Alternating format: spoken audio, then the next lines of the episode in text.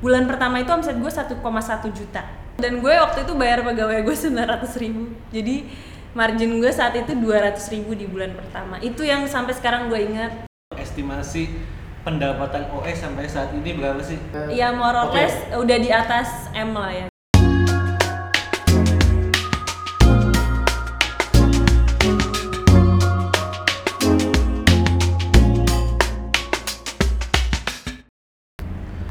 Hai, what up founders? Halo Uh, semuanya.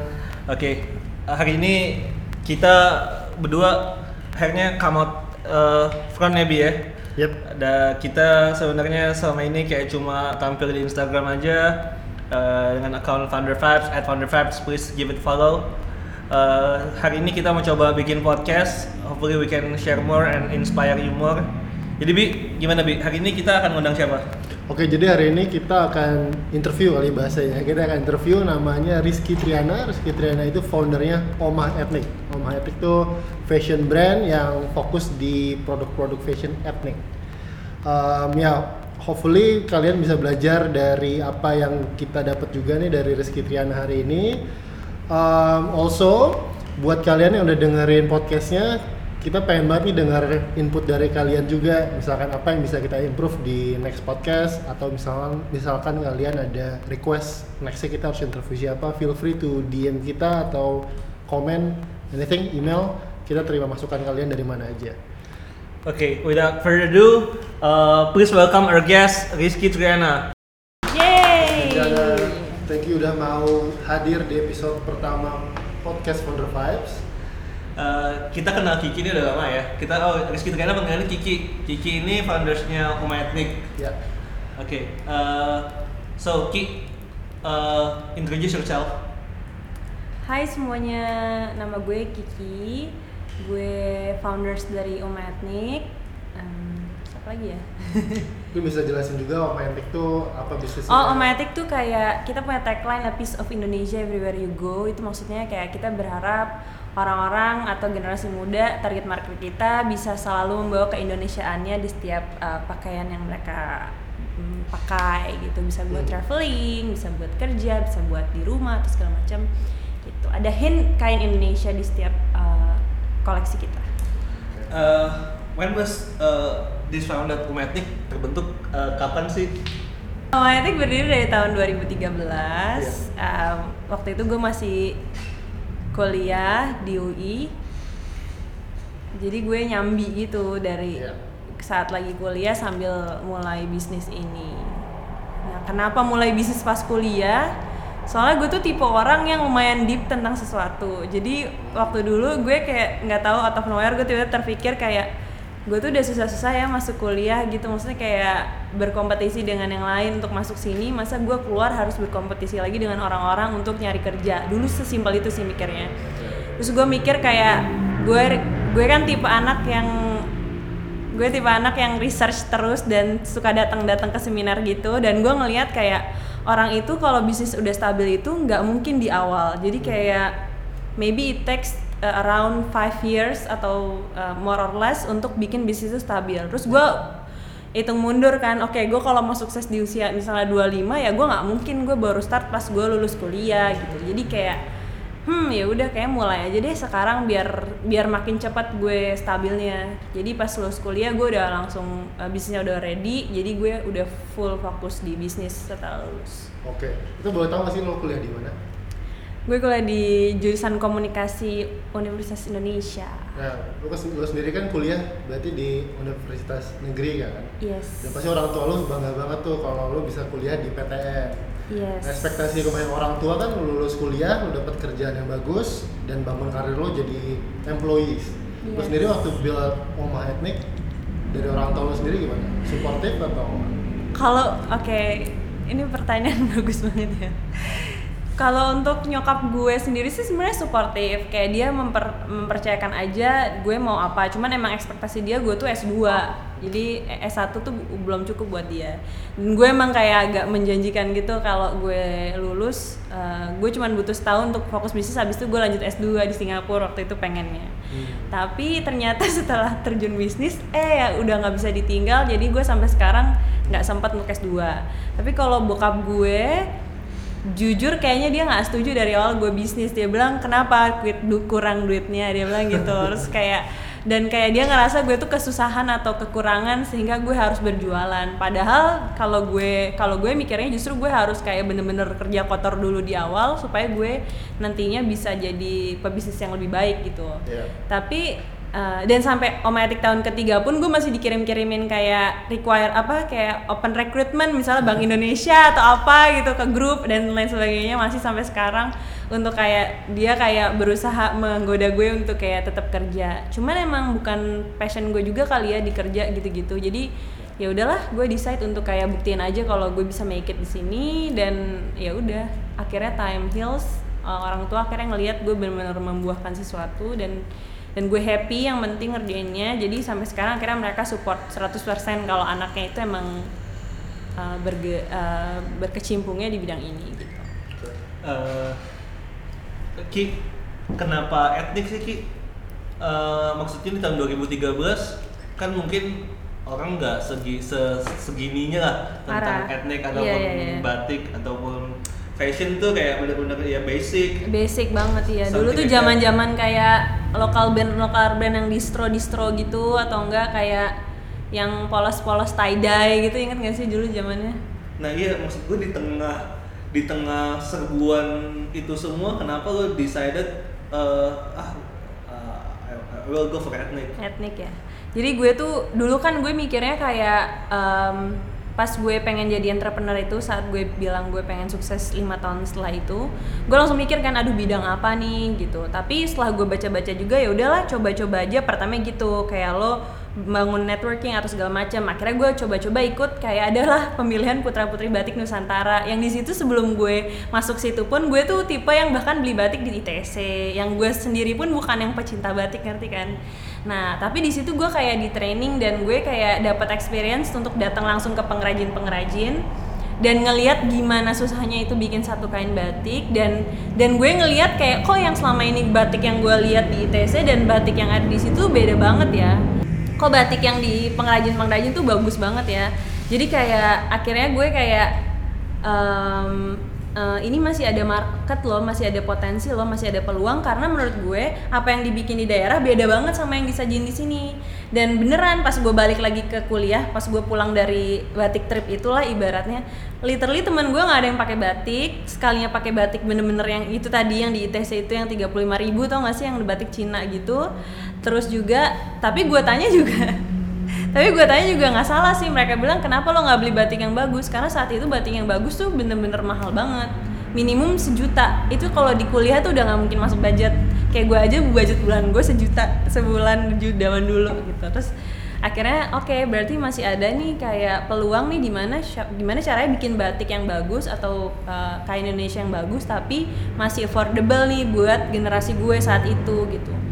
Tapi maksud gue saat itu kan di mana orang tuh nggak nggak punya kayak apa pride lah di saat menggunakan sesuatu yang very ethnic ataupun mungkin saat itu belum ada obligatory di kantor kalau misalnya lo ke Bener. hari tertentu harus pakai Bener, ethnic atau bener, batik. bener. How you educate the market? Nah, nah itu challenge-nya di hari di tahun itu ya. Challenge-nya di tahun itu gue tuh ngerasa uh, tipikal uh, anak muda tuh nggak bisa yang dikasih tahu eh etnik tuh bagus loh, eh batik tuh bagus loh atau enggak eh ini tuh susah banget segala macam. Mereka tuh nggak akan masuk tuh. Akhirnya gue menemukan cara yang paling baik untuk educate the market adalah kita jadi kayak contoh-contoh gitu loh maksudnya gini kayak kita create sesuatu yang misalnya kita rasa kita bagus dan uh, masih uh, modern gitu dipakai terus kita kita kita pakai dalam kehidupan sehari-hari atau kita kita bener-bener kayak apa ya bikin budaya baru supaya kayak akhirnya dulu gue baru inget banget akhirnya tuh pertama banget bahkan orang udah berani ngom- ngombinasiin batik atau tenun ke sneakers. Itu tuh awal-awal banget tuh 2013 kayak dengan cara gitu gue kayak gue pakai aja dress batik atau dress tenun tapi yang motifnya patternnya modern gitu dengan sneakers segala macam terus kita post kita ini. Jadi kayak kita contoh-contohin aja. Ntar lama-lama kalau orang bagus dilihat bagus pasti lama-lama kayak jadi eh gue juga bisa nih kayak gini gue juga bagus nih kayak kayak gini juga Iya. Berarti kan di awal yang lo bilang pas lo bikin batik, uh, lo butuh educate di market. Berarti dari awal. iya challenge-nya saat itu kayak gitu Iya, berarti kan nggak langsung diterima sama pasar. enggak Terus berapa lama lo ngerasa dari lo mulai start sampai lo ngera- apa bisnisnya lo anggap oke this is stable orang udah mulai terima produknya Oke. Nah di awal kan gue juga nggak punya modal tuh untuk mulai. Hmm. Kayak gue literally punya duit cuma 500 ribu dari simpenan. Terus kayak eh jadi gue tuh tipe orang yang kayak ya udah sikat dulu lah, kerjain dulu lah dulunya ya yang which is itu sekarang gue rasa itu juga nggak terlalu bagus gitu. Cuman dulu akhirnya gue tuh bener-bener awalnya tuh jual kain doang. Jadi kayak gimana ya? Goal gue itu untuk kayak educate the market kalau ini suitable uh, sama marketnya. Tapi apa yang gue realisasiin saat itu, saat marketnya belum bisa terima, gue jual dulu apa yang ada. Jadi kayak misalnya gue punya kain-kain batik nih yang Iya. bagus gue jualin dulu. Pokoknya at least kayak setidaknya tuh ada duit yang masuk, ada duit yang berputar dan lain sebagainya untuk capai M gue di suatu titik itu di mana kayak orang-orang udah bisa bener-bener pakai produk yang bener-bener gue create karena emang purpose gue itu Iya. bukan cuman buat dapat uang doang dan lain sebagainya gitu. I think itu 2015 baru bener-bener boomnya gitu. Maksudnya baru bener-bener kayak diterima. Jadi dua tahun kali ya. Dan lo sampai sekarang dari nol itu bener-bener bootstrap berarti ya? Iya nggak ada investor. Nggak ada investor sama sekali. Even minjem ada. uang? Minjem uang nggak ada sih. Kayak kalau minjem uang ke bank gitu ya Hmm. eh, so far nggak ada sih. Oke. Kecuali kayak misalnya kita nyicil aset gitu kan beda ya. Kayak misalnya kita beli apa gitu beli Iya. mesin jahit atau beli apa yang nyicil kan tapi lo ngerasa dari awal pas lo mau bikin bisnis eh, pas lo bikin batik kan lo bilang marketnya berarti belum terlalu familiar sama produk batik apalagi iya belum kebentuk Tapi lu sendiri so far ngerasa this is good decision to build Oma Ethnic atau misalkan lu bisa putar balik waktu lu pengen build bisnis lain yang menurut lu lebih um, ya lu rasa lebih vi- viable dari sisi marketnya. Kalau gue disuruh puter waktu gue akan tetap bikin Umatic sih. Karena I'm passionate about this and kayak setiap kan susah banget tuh kan create market ya dulu ya. Kayak bener-bener gue kerja tuh dari jam 7 pagi sampai 10 malam 7 pagi 10 malam 7 pagi 10 malam bener cuma Iya. tidur doang di kamar habis itu kerja lagi. Tapi karena suka dan kayak karena ngerasa proposal lebih gede sih. Waktu itu kan ngerasa kayak ya kalau bukan anak muda yang ngelestariin si kain-kain Indonesia ini siapa lagi sih? Kayak kan gue kan juga ada apa ya kayak beban moral lah sebagai orang anak Indonesia untuk kayak eh, mem- berperan lah dalam pelestarian budaya gitu-gitu jadi kayak gue ngerasa purpose gue tuh gede jadi kayak challenge-challenge kecil yang gue hadapin tiap hari tuh kayak ya nggak nggak ada apa-apanya gitu karena ibaratnya bensin gue tuh gede gitu loh Yeah. Kayak gitu. So you think passion is important? I think ya pada awalnya passion is important karena nggak semua bisnis pasti itu langsung smooth Iya. hampir nggak ada sih bahkan kayak kalau gua research gitu tapi at the end knowledge juga lebih penting jadi kayak dua-duanya sih knowledge and passion itu dua-duanya penting Okay. So you start in 2013, right? Nah iya, sebenarnya gue baru start Omatic di 2013. Cuman karena emang again tadi yang gue cerita, gue tuh emang dari awal pengen jadi entrepreneur karena gue ngerasa gue harus buka lapangan kerja, gue harus nggak berkompetisi dengan orang lain untuk nyari kerja atau segala macam. Iya. Gue pernah jualan sebenarnya tuh kayak kalung-kalung aksesoris gitu, tapi gue jadi reseller. Itu sebelum Ethnic. Sebelum Omatic itu di 2000 mungkin 2011 atau 2012. Nah jadi gue ambil itu dari supplier, gue jual ke teman-teman gue di kampus dan lain sebagainya dapat duit dapat lumayan banget buat jajan. Cuman ternyata again mungkin karena gue nggak passion di kayak berdagang dan berjualan tanpa ada arahan gitu. Maksudnya visi misinya juga nggak ada. Benar-benar cuma cari uang. Jadi gue ngerasa kayak "Oh, udah bosan gitu. Habis itu ya udah selesai. Jadi gue ngerasa yang bikin bisnis sustain tuh makanya dua itu sih. Kayak um, passion sama ya setelah itu ya baru knowledge tentang bisnis itu. Okay. Circa 2013 and now 2020 estimasi lo estimasi pendapatan OS sampai saat ini berapa sih boleh bocorin dikit aduh susah ya itu ya Susah. susah ya ngitungnya ya, terlalu lama yang jelas yang gue tahu adalah bulan pertama itu omset gue 1,1 juta dan itu gue inget banget gue masih pakai buku kas you know buku kas tahu gak sih kayak nulis Kayak buku kas gitu kayak ya? koperasi gitu mm. Terus kayak gue tulis pendapatan 1,1 dan gue waktu itu bayar pegawai gue 900 ribu. Jadi margin gue saat itu 200 ribu di bulan pertama. Itu yang sampai sekarang gue inget uh, gue tahu gitu. Tapi Ya. sekarang OE juga belum sebesar itu. Cuman ya lumayan lah kita setahun. Setahun. oke kita setahun mungkin bisa berapa ya? Aduh ya pokoknya ya more or less udah di atas M lah ya gitu. mungkin pertanyaannya gini tapi lu sendiri ngerasa untuk bisnis pemainting sekarang lu udah udah di titik puas atau Oke, kalau 1 sampai 10 gue masih di 7 Tujuh. sih. Kayak gue ngerasa masih ada banyak banget opportunity-nya dan maksudnya eh, gue tuh ngerasa gue kalau gue lagi merenung gue merasa saat gue lihat bisnis lain oh kok orang lain bergerak lebih cepat ya daripada Omatic sekarang. Di tujuh tahun Omatic ini harusnya kita udah bisa reach ba- lebih baik lebih baik lagi. Cuman gue juga nggak mau ngeblame diri sendiri kalau gue nggak nggak apa ya nggak make it lebih dari orang lain karena menurut gue gue harus apresiasi juga perjalanan gue di Omatic karena kan sebenarnya Omatic ini kan kayak ya walaupun bukan bisnis pertama tapi bener-bener di mana gue bener kecemplung dalam bisnis seutuhnya. Dan ibaratnya ya lo tujuh tahun itu mungkin lo tiga tahun atau empat tahunnya lo lagi kuliah dulu setelah itu lo lulus baru lo bener-bener kerjanya tuh tiga tahun setelahnya gitu loh. Jadi kayak ini tuh kayak proses pembelajaran gue di dalam Om Etnik.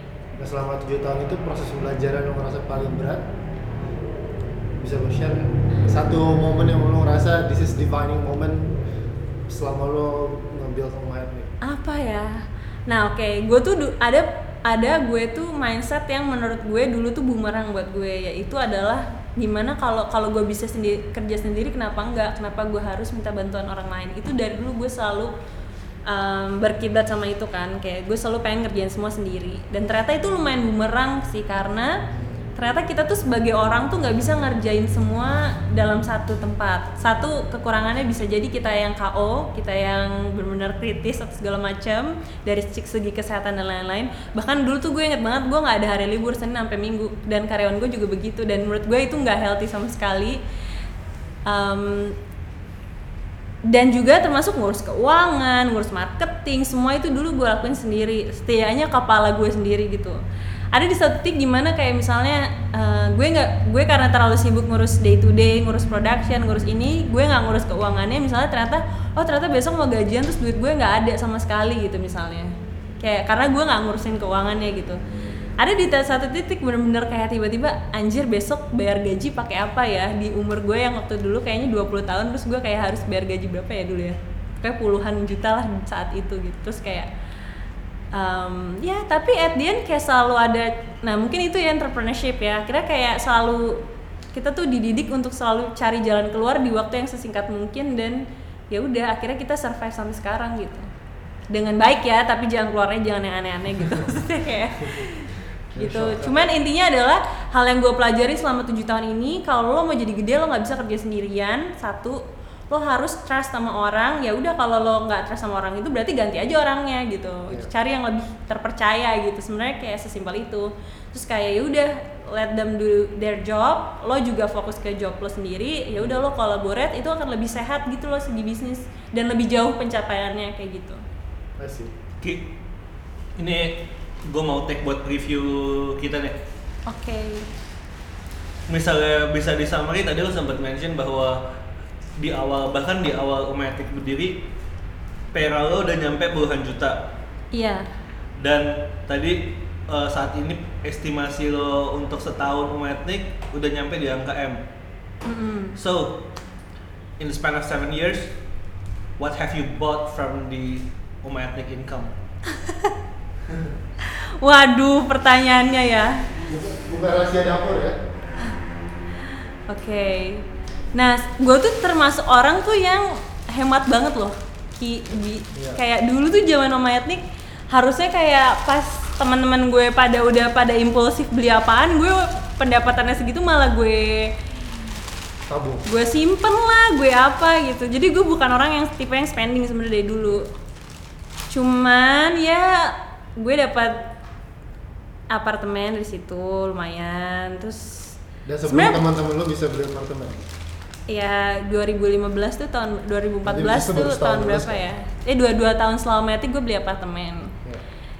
Tapi ya itu juga bukan sesuatu pencapaian juga sih menurut gue karena menurut gue ya kalau gue pun saat itu udah punya knowledge ya ngapain lo beli apartemen yang lo simpan aja duit lo gitu kayak itu juga sesuatu yang gue sesali sekarang sih cuman anyway maksudnya uh, gue tipe orang yang either inject duit gue ke tabungan atau ke emas atau ke apartemen atau eh properti dan segala macam Uh, di luar itu gue ngerasa bukan gue bukan justru bukan capaian gue yang gue kayak gue banggain tapi kayak gimana si Omah Etik ini bisa menjadi penyalur buat orang-orang di dalam Omah Etik dan orang-orang yang berpartner dengan Omah Etik itu yang lebih gue bisa banggain sih daripada pencapaian gue sendiri secara pribadi kayak Okay. gitu. So you work almost every day.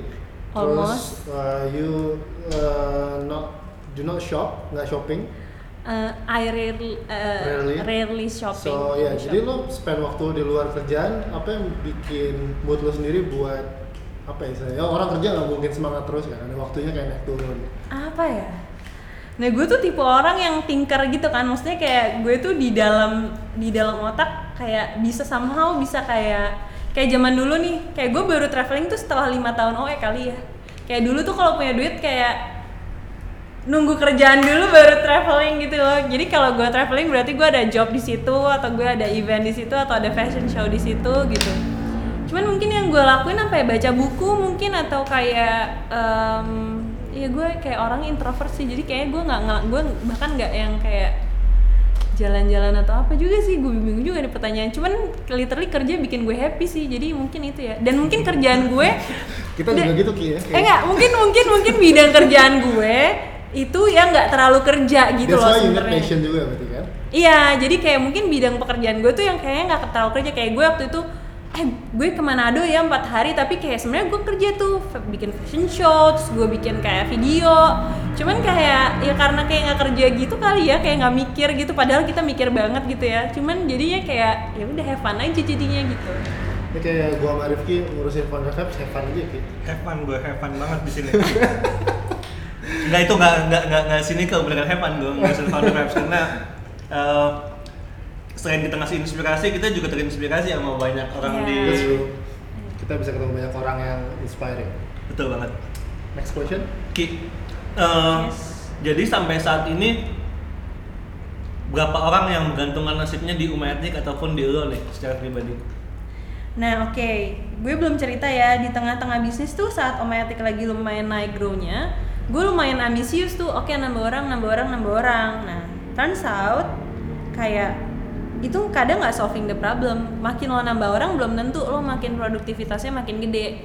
Dan makin lo nambah orang belum tentu lo juga makin apa ya, makin makin besar gitu menurut gue jadi dari situ point of view gue tuh lumayan berubah di mungkin di tahun kelima Oma Etnik Iya. instead of nambah orang gue tuh lebih kayak nambah kayak partner atau nambah kayak hmm, instead of nambah orang gue kayak nambah partner atau kayak mem- menambah quality dari tiap orang yang gue punya di Oma Etnik kayak skillnya gue tambah fee-nya gue tambahin lagi atau segala macam gitu. Hmm. itu sih sekarang. Mungkin sekarang OE berapa ya?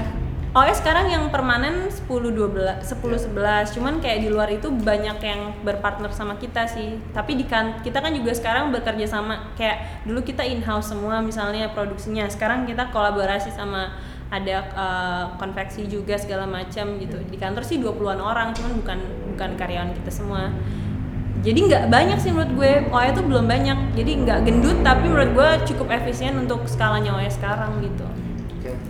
So this is 2020. Uh, bukan tahun yang gampang buat ya semua bisnis sih kayaknya. Terus Exactly. ya gimana Om Epic menghadapi 2020 dengan COVID dan ya ekonominya yang kayaknya nggak sebagus tahun lalu. Oke, mungkin pertamanya gue share dulu kalau eh, di awal tentang 2019. Jadi gue tuh berpartner kan pertama kali di 2019. Eh, mungkin tadi belum sempat gue highlight. Jadi saat gue mulai berpartner itu di situlah kayak Omatic mulai grow lebih sehat, Iya. lebih karena knowledge-nya kita udah bener cukup, terus orang yang ngurusin juga lebih bagus gitu. Gue ada partner yang khusus sendiri di marketing, gue ada sendiri di production. Nah itu growth-nya OE sendiri tuh tinggi banget lumayan di 2019. So berdasarkan landasan itu kita membuat eh, di 2020 kita berekspektasi pertumbuhan itu juga sama kan ya yaitu which is di offline store tadinya kita mau expand di 2020 Uh, bahkan di kita tuh hit the biggest omset tuh di Januari 2020 ya. Iya. Saat kita benar-benar prepare kayak offline kita udah mulai kayak kita establish dan online kita udah mulai kita steady, udah kita bangun juga dan segala macam. Jadi sebenarnya kalau mau jumawa saat itu uh, ya 2020 is gonna be a good year lah gitu. Karena kan ya itu first 2020 aja kita bisa hit kayak gitu. Tapi setelah um, covid ini tiba-tiba datang dan dan somehow lo kalau lo bisnis tuh lo bisa jadi kayak kalau lo dapet bagus lo nggak terlalu terbang tapi kalau lo lagi lagi gagal banget lo nggak terlalu jatuh. Nah saat itu kayak gitu kali ya perasaan gue. Jadi kayak saat gue hit uh, the biggest number omatic untuk pertama kalinya gue kayak kayak kok gue ada perasaan kayak ntar dulu nih hati-hati dulu nih sabar dulu nih coba Yeah. lebih ini segala macam dan bener kan ternyata Maret itu uh, terjadi dan semua offline kita tutup kita ada lima lima stokis di offline dan tutup uh, dan kita harus bertahan ini udah bertahan tujuh bulan ya Ini bulan Agustus. ya. bulan 7 kira-kira ya dan kita benar-benar bertahan purely dari online gitu gitu. Jadi kayak semua plan kita yang udah kita bangun di 2020 kita harus adaptif kita switch semuanya langsung. Terus kita semua budgeting yang kita udah set di 2 tahun 2020 kita rebudgeting semua sama financial advisor kita. Semua pengeluaran semua segala macam kita adjust semua untuk bertahan ini. Dan kebetulan memang karena knowledge tadi di 2019 kita udah punya dana darurat atau nabung atau segala macam apalah you name it untuk bertahan gitu loh di apa pun yang terjadi jadi kita save apa profit kita untuk situ Um, jadi kita udah siap nih sebenarnya saat covid datang kita bener-bener udah siap financially dan juga secara sistem gitu Iya. Ki, tapi Ki eh, bisa dibilang di saat ini eh, semua orang cut back spending. Eh, bahkan sampai ini kan industri fashion yang yang Iya. lo bangun.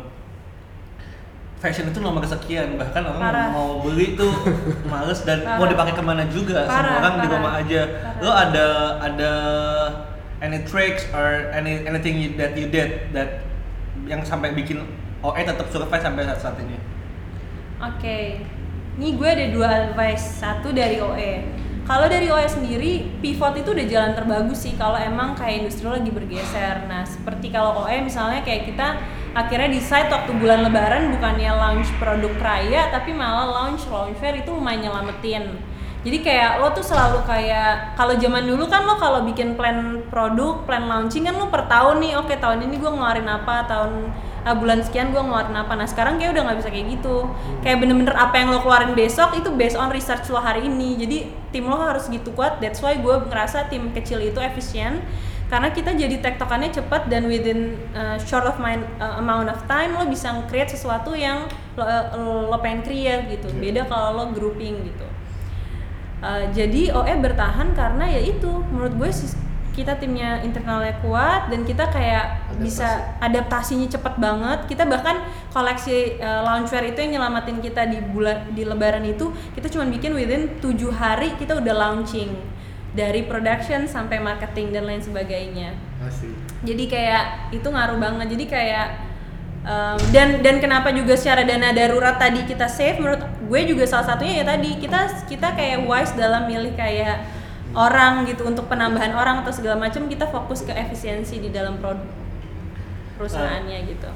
Oke Ki, tadi eh, lo punya satu mindset di mana lo bisa kerja sendiri kenapa harus kerja bareng? Dan di 2019 tadi lo nggak benar-benar ngerasain bahwa ini pentingnya teamwork nih.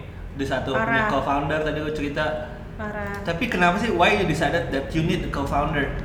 Uh, kenapa tiba-tiba lo ada sesuatu gitu? Oke. Bahwa oke gue uh, dan siapa co-foundernya dan uh, how does uh, she or he helps?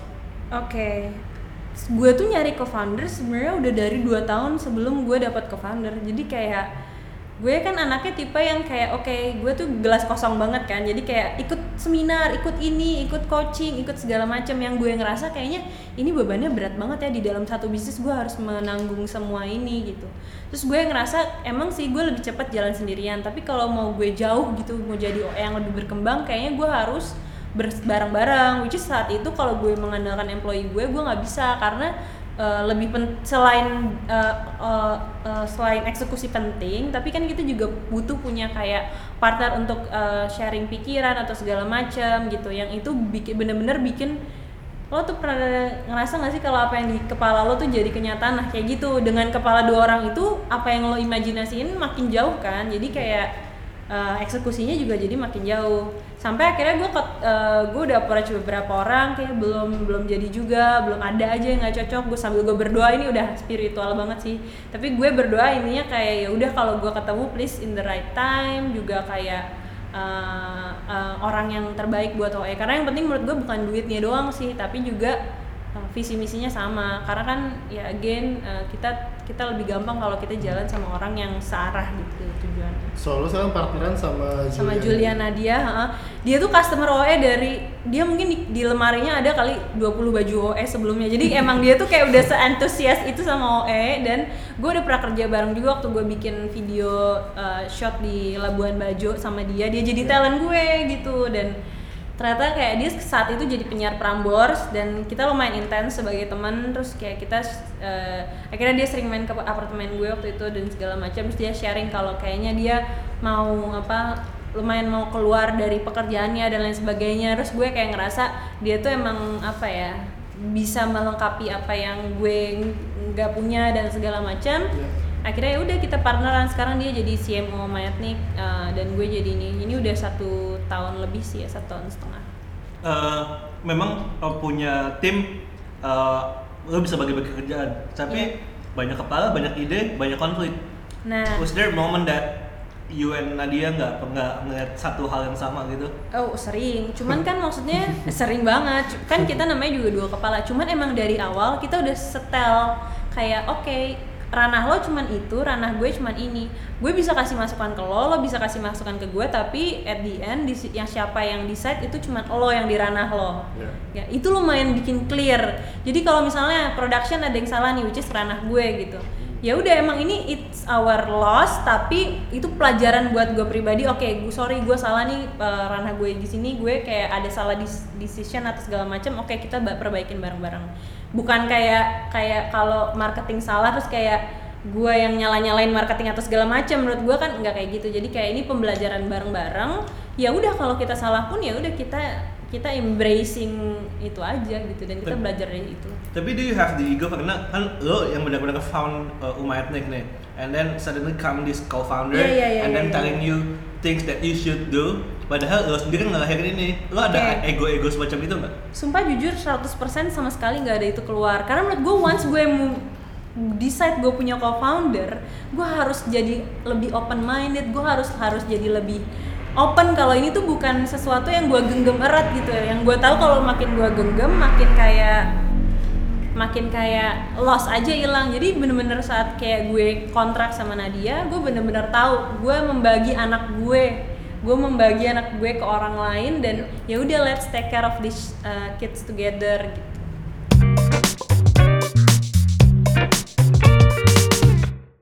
Oh, tadi kan sempat share juga nih kalau misalkan bisnis kalau lagi nggak oke okay, situasi ekonominya it's important to pivot.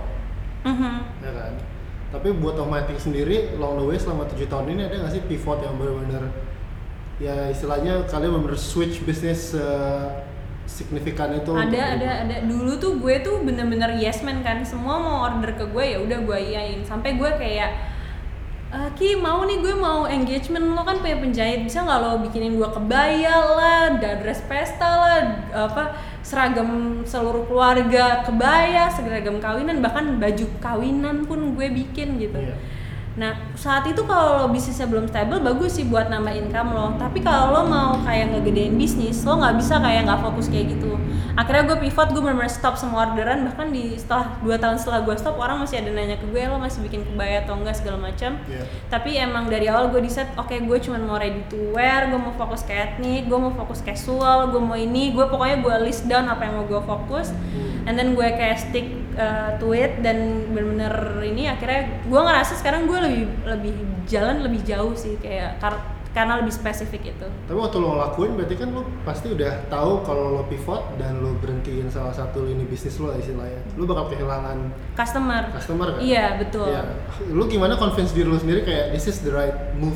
uh, Nah, for karena me?" gue ikut coaching, karena gue bener-bener ikut seminar dan gue tahu siapa yang paling gede adalah siapa yang paling jelas. Kalau bisa kayak misalnya Facebook, ya. Misalnya sosial media, eh, terus kayak apa tuh sharing apa gitu misalnya. Oke itu lo Facebook gitu. Oh Twitter kayak misalnya kata cuman 160 Iya. lo sharing thoughts misalnya. Oke itu Twitter. Nah gue pengen jadi yang the biggest. Gue nggak perlu gue punya semua tapi gue kayak ya kalau perlu nih etnik nih eh, top of mind kayak casual semua dapat di sini itu sama etnik gitu. Jadi kayak gue pengennya aim gue tuh ke situ bukan kayak aim gue ke memprovide buat semuanya gitu setelah gue berubah haluan gue langsung ya udah dapat itu. Ki, lo pernah dapat komen gak sih dari entah followers atau nggak customer lo bahwa oh eh, ini sebenarnya namanya Oma Etik tapi nggak full full etik etik banget kok. Fashionnya ya typical fashion aja.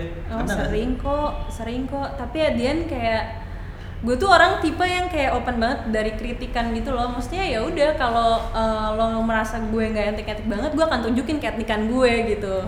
Kayak kalau lo merasa kayak ini kan misalnya ini kan bukan batik kali ya ini gini oh gue akan tunjukin cara pembuatan batik gue gitu jadi kayak gue tipe tipikal orang ya udah gue tunjukin dengan kerjaan gue aja jadi gue nggak baper kalau orang ngomong kayak gitu Tapi lo setuju gak sih dia lo bikin produk apa yang emang orang mau pakai dan apa orang mau beli? Exactly, kayak menurut gue nama itu nama itu penting. Cuman gimana branding lo, gimana orang bisa mengingat lo tuh lebih penting gitu loh.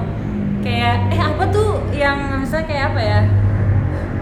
Misalnya H&M atau Zara lebih penting namanya. Kalau namanya ganti pun tapi kayak menurut gue eh, em, eksekusinya kayak Zara, orang tuh kayak akan tetap oh ini Zara gitu.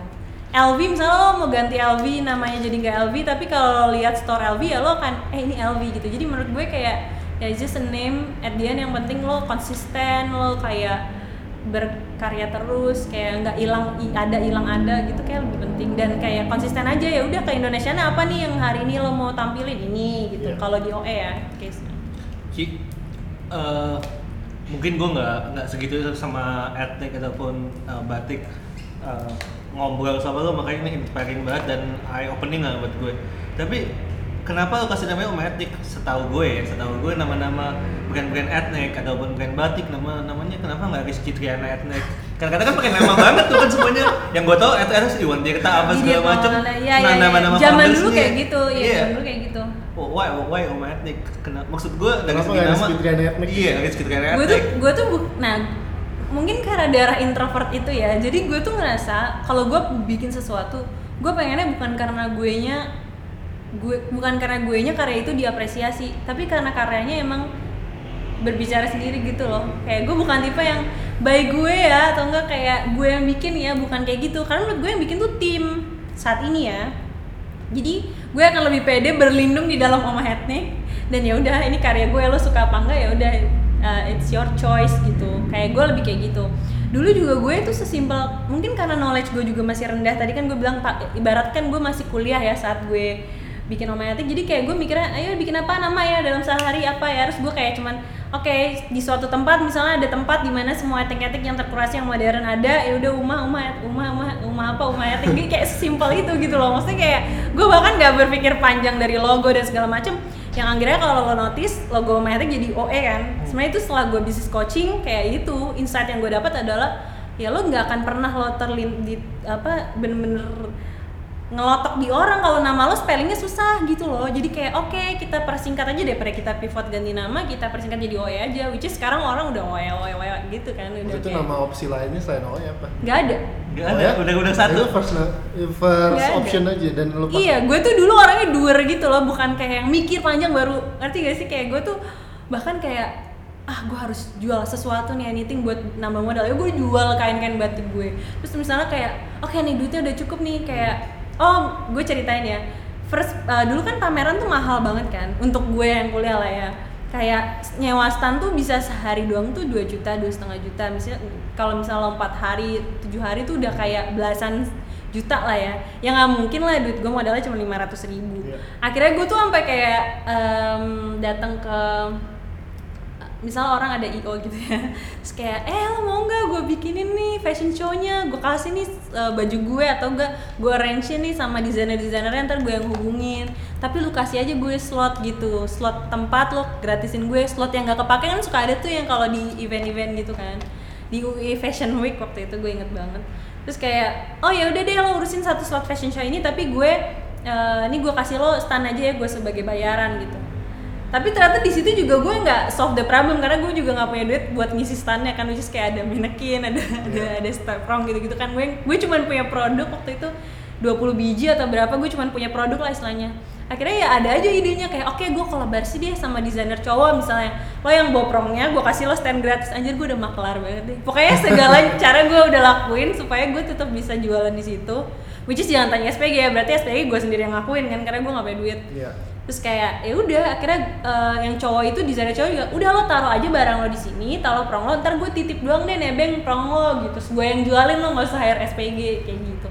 Itu duit gue pertama 6 juta dari jualan itu itu pun gue langsung kayak oke okay, akhirnya gue punya nih flash money yang kayak akhirnya gue bikin koleksi gue bikin apa tuh dari situ duitnya. Jadi iya Berarti harusnya kalau bikin bisnis uang bukan jadi faktor. Enggak sih, gue percaya banget bukan. Dan sekarang pun waktu gue udah lebih punya knowledge tentang bisnis sendiri, menurut gue skill lo tuh juga uang gitu loh. Maksudnya skill lo juga valuable untuk kayak lo misalnya kayak berpartner dengan orang yang punya uang, misalnya eh gue gue misalnya kasih gue saham di sini tapi gue in charge of eh, uh, 70% dari operasional misalnya yeah. kayak gitu juga value sih menurut gue tapi bukan berarti bukan berarti uang gak penting untuk di bisnis kan? tidak tetap tetap penting kan itu lebih apa ya It's nah, just a tools, tapi yeah. bukan kayak faktor utama. Iya, lebih lebih gue juga bisa bilang lebih easy, cuman nggak menjamin gimana ya. Kalau lo punya duit, lo lebih gak emang potensi lo mendapatkan duit lebihnya itu pasti lebih gampang daripada lo nggak punya duit sama sekali. Kayak tadi gue cerita gue nggak punya duit sama sekali kan. Gue harus kayak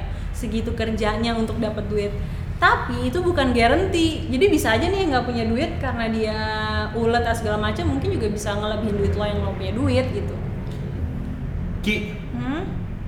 gue pernah nih ke ITC gue ketemu batik yang menurut gue mirip banget sama batiknya OE iya. Dan gue pernah ngeliat uh, waktu itu pernah story bahwa ada this account dia copycatnya Uma Ethnic benar-benar sama even the logo if I'm not mistaken sama sama Orange secara yeah, total. Yeah. Nah, uh, lo anggap uh, si apa ya poster ini imitators whatever it is sebagai apa dan apakah itu sebagai komplimen bahwa I made it, someone finally copy me atau justru kayak ah uh, they should get uh, new ideas or whatever gimana lo? Iya. Yeah gue tahu sih itu uh, runutannya. Jadi bahkan itu jadi ceritanya gini. Gue order ke pengrajin terus ternyata baju itu booming. Even kayak dia menghidupi OE misalnya tiga tahun setelahnya masih dengan baju itu misalnya. Nah tapi lo nyadar gak sih pengrajin kan juga pinter tuh. Nih orang kok beli terus nih kain gue beli terus di dia.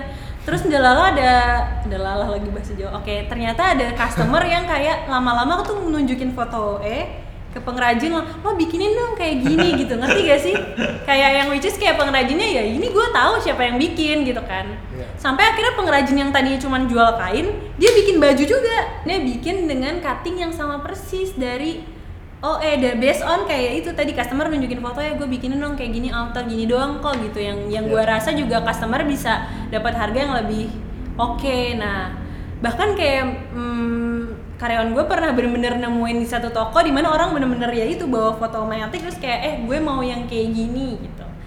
Tapi gue sebagai kreator itu kan gue secara yang bikin desain dan lain segala segala macam gue nggak gue nggak ngelihat itu sebagai challenge juga sih karena menurut gue even segede Ana Avanti akan selalu ada yang nge-copy. Cuman masalahnya kan gimana lo terus konsisten aja lo bikin karya lo bikin kar karya lama lo udah di copy ke segala macam sampai ada KW1, KW2 sampai KW3 juga ada gitu ya udah lo kayak keep creating new karya aja gitu loh. Karena yeah. kalau lo malah tenggelam dalam kegalauan lo karena orang bikin yang sama lo malah nggak pre present sama yang apa yang dihadapin sama bisnis lo. Jadi jujur gue hampir nggak pernah mikirin itu sih. Just sama sekali ya? just moving on aja. Kayak jadi gue bener-bener kayak iya sih gue bener-bener ngeliat apa yang di depan sih. Gue setutup kacamata itu bener-bener kayak Padahal gue tahu banget gitu jualnya harga berapa. Cuman ya anyway ya, kalau kalian belum pernah bisnis, pasti kalian akan ber apa ya akan berpendapat iya ya gue ngapain beli di sini beli di sini aja lebih murah lebih ini lebih gampang. Cuman kalau kalian udah pernah bisnis kalian pasti ngerti kenapa sih yang di sini lebih mahal. Kita tuh nggak cuman bayar karya doang kita bayar the whole system. Dan kayak untuk bisnis ini berjalan the whole system harus kebayar nggak cuman kayak gue nggak mungkin sebagai owner eh kita tuh orang lain bisa jual setengah harga kita juga harus jual setengah harga. Oke mungkin laku laku banget tapi apakah bisnis lo sustain? Enggak. Jadi menurut gue kayak oke okay lah yang penting lo yang tahu bisnis lo gitu. Dan stick with your values juga. stick with your values dan kayak ya itu tadi orang orang ngebayar lo tuh bukan hanya lo hari ini lo tapi apa yang lo udah jalanin selama lo buka bisnis ini orang bayar buat itu gitu. I agree. So, Oma Etnik udah tujuh tahun, yes udah banyak naik turunnya juga, yes udah pivot, udah ya pokoknya banyak yang udah dilewatin lah. So what's Yeah. next? what's next from Oma Etik or from me Can be both. Can be Oma both. Etnik, let's say start from Oma Etnik. Oke, Om Etnik. Em, di 2020 ini, menurut kita dengan kita bertahan aja itu udah kayak profit banget buat kita. Walaupun thank God sampai detik ini somehow nggak tahu kenapa Tuhan masih bantu kita karena kita mungkin manajemennya lebih efisien lah segala macam masih berprofit sampai hari ini. Jadi belum yang boncos banget yang nol gitu dan jangan sampai amit-amit. Cuman maksudnya um, maybe kita akan restart semua di tahun depan replan semua plan gedenya di tahun depan Hopefully tahunnya udah lebih baik juga dibanding tahun sekarang. hopefully semua orang berharap kayak gitu cuman uh, 2020 tuh kayak a big reminder gitu loh. Kayak menurut kita ya kalau kita mau deep gitu. Kayak kadang apa yang kita plan itu belum tentu loh terbaik buat kita. Misalnya OE ngerasa oke kita gedein offline kita gini gini gini segala macam oke aim kita misalnya bikin toko offline misalnya gitu ya yang sendiri. Tapi Zara aja yang punya banyak toko offline dan nutupin segitu banyak gerainya karena menurut dia berarti step itu salah dong. Iya. kayak nggak efisien dan lain sebagainya. Justru ada nih orang yang hidup dari online doang misalnya bisa lebih gede mungkin secara profit lebih apanya daripada orang-orang yang punya bank offline. Jadi itu kayak apakah M kita selama ini emang yang kita butuhin atau emang ego kita aja biar kita kelihatan? Jadi kayak itu a big reminder buat kita untuk kayak oke OE ini mau ke mana? Kalau kita uh, mau jadi uh, number one local brand etnik buat semua. Ada men, women, nanti juga ada kids segala macam. Di online kita udah bisa jadi number one belum ya? Jangan-jangan kita masih bisa ada banyak yang bisa di expand di online. Kita bisa uh, apa variasi modelnya atau sistem paymentnya. Kita sekarang kan makanya ada credit card, PayPal, even pay letter udah ada di Ometnik jadi kayak kita improve terus sistemnya dan lain sebagainya macam jangan jangan sampai kita di situ ternyata masih ada gap tapi kita udah aim yang lain-lain jadi nggak fokus gitu. Jadi kayak apa ya? Ya itu sih plannya kayak untuk kayak bener-bener um, tahu bener-bener apa yang kita butuhin which is tadi ternyata kita kayak masih banyak yang bisa dilak- dilakuin di online segala macam. Dan kalau sebagai pebisnis it's a big reminder juga kalau kita tuh nggak bisa ya fight sama sesuatu. Gimana ya? Kalau kita punya satu bisnis nih nggak bisa juga 100% yang berdarah-darah oke gue bisnis ini doang menurut gue ya. Karena menurut gue kayak bisnis sebagai pebisnis lo juga harus stab- stable gitu loh. Jadi kalau eh, satu bidang lo misalnya hancur nih lo masih bisa bertahan dari bidang lain. That's why menurut gue dua tahun ini gue juga mulai bikin bisnis baru yang gue rasa feel atau at least gue invest sesuatu baru yang bisnis eh, bidangnya beda banget sama bisnis gue sekarang supaya ya itu tadi gue bisa tetap stabil dan selamat eh, selama krisis jadi kayak ya gitu sih jadi sebagai pebisnis juga kayaknya harus diversifikasi si investment bisnisnya juga kayak gitu. So last question mungkin ya. Jadi tips lo sendiri apa sih buat founder-founder di luar sana yang mungkin baru mulai atau yang yang mungkin udah bisnisnya jalan tapi ya let's say masih pasti kalau orang baru mulai bisnis struggling lah ya di awal nggak mungkin langsung jalan mulus. Oke. Tips lo apa? yang gue pelajarin dari pebisnis kecil sampai pebisnis gede banget adalah they are all struggling uh, about their companies jadi kayak menurut gue instead of kita galauin apa yang uh, serve apa kayak apa challenge challenges yang kita hadapi hari ini mendingan kita jadi sama-sama jadi gelas kosong aja even kayak yang dari yang pedagang kecil pengusaha kecil sampai pengusaha besar. Kayak kita apa ya be present aja sih sama bisnis sekarang. Oke hari ini bisnis gue ada di titik ini challenges yang gue hadapin ini gue caranya harus solve kayak gini. Jadi kayak fokus aja tuh sama apa yang kita ini. Dan juga karena kalau kalian udah gede banget juga atau ya gede kecil kan itu kan takaran beda-beda ya. Maksudnya yang udah make it juga harus tetap kayak jadi gelas kosong. Kenapa? Karena it's just snap kok lo bakalan jatuh. Maksudnya kayak kalau lengah gitu maksudnya kayak jadi lo harus tetap kayak belajar hal baru lagi. Market tuh sekarang pindahnya cepet banget dan lain sebagainya gitu ya. Tadi yang gue bilang yang dulu orang dulu tuh kalau ngeplan bisa setahun gue plan besarnya ini ini ini ya. Sekarang nggak bisa bener-bener kayak harus ya hari ini belum tentu terjadi di hari besok gitu. Hari besok belum tentu kayak hari ini. Jadi kayak ya itu sih kayak kuncinya tetap jadi orang yang open sama pelajaran baru sama hal baru gitu dan gue belajar orang-orang yang gede banget justru kayak gitu sih kayak sama orang yang lebih kecil yang kayak gue ini malah kayak yang mereka kayak pengen belajar mah aneh kan jadi kayak bukan kita, padahal kita yang harus belajar dari pengalaman mereka cuman kayak itu itu yang bikin bisnis jadi sustain karena kitanya juga be present sama bisnisnya sendiri gitu Oke, thank you banget Kiki atas semua sharing ilmunya hari ini. Very insightful, very Thank inspiring. you. Uh, hopefully Ometnik akan semakin sukses amin and the year gets better and Amin. every of us is successful. Amin. Uh, Rifki signing out. Habis aja. Thank you founders. Bye. bye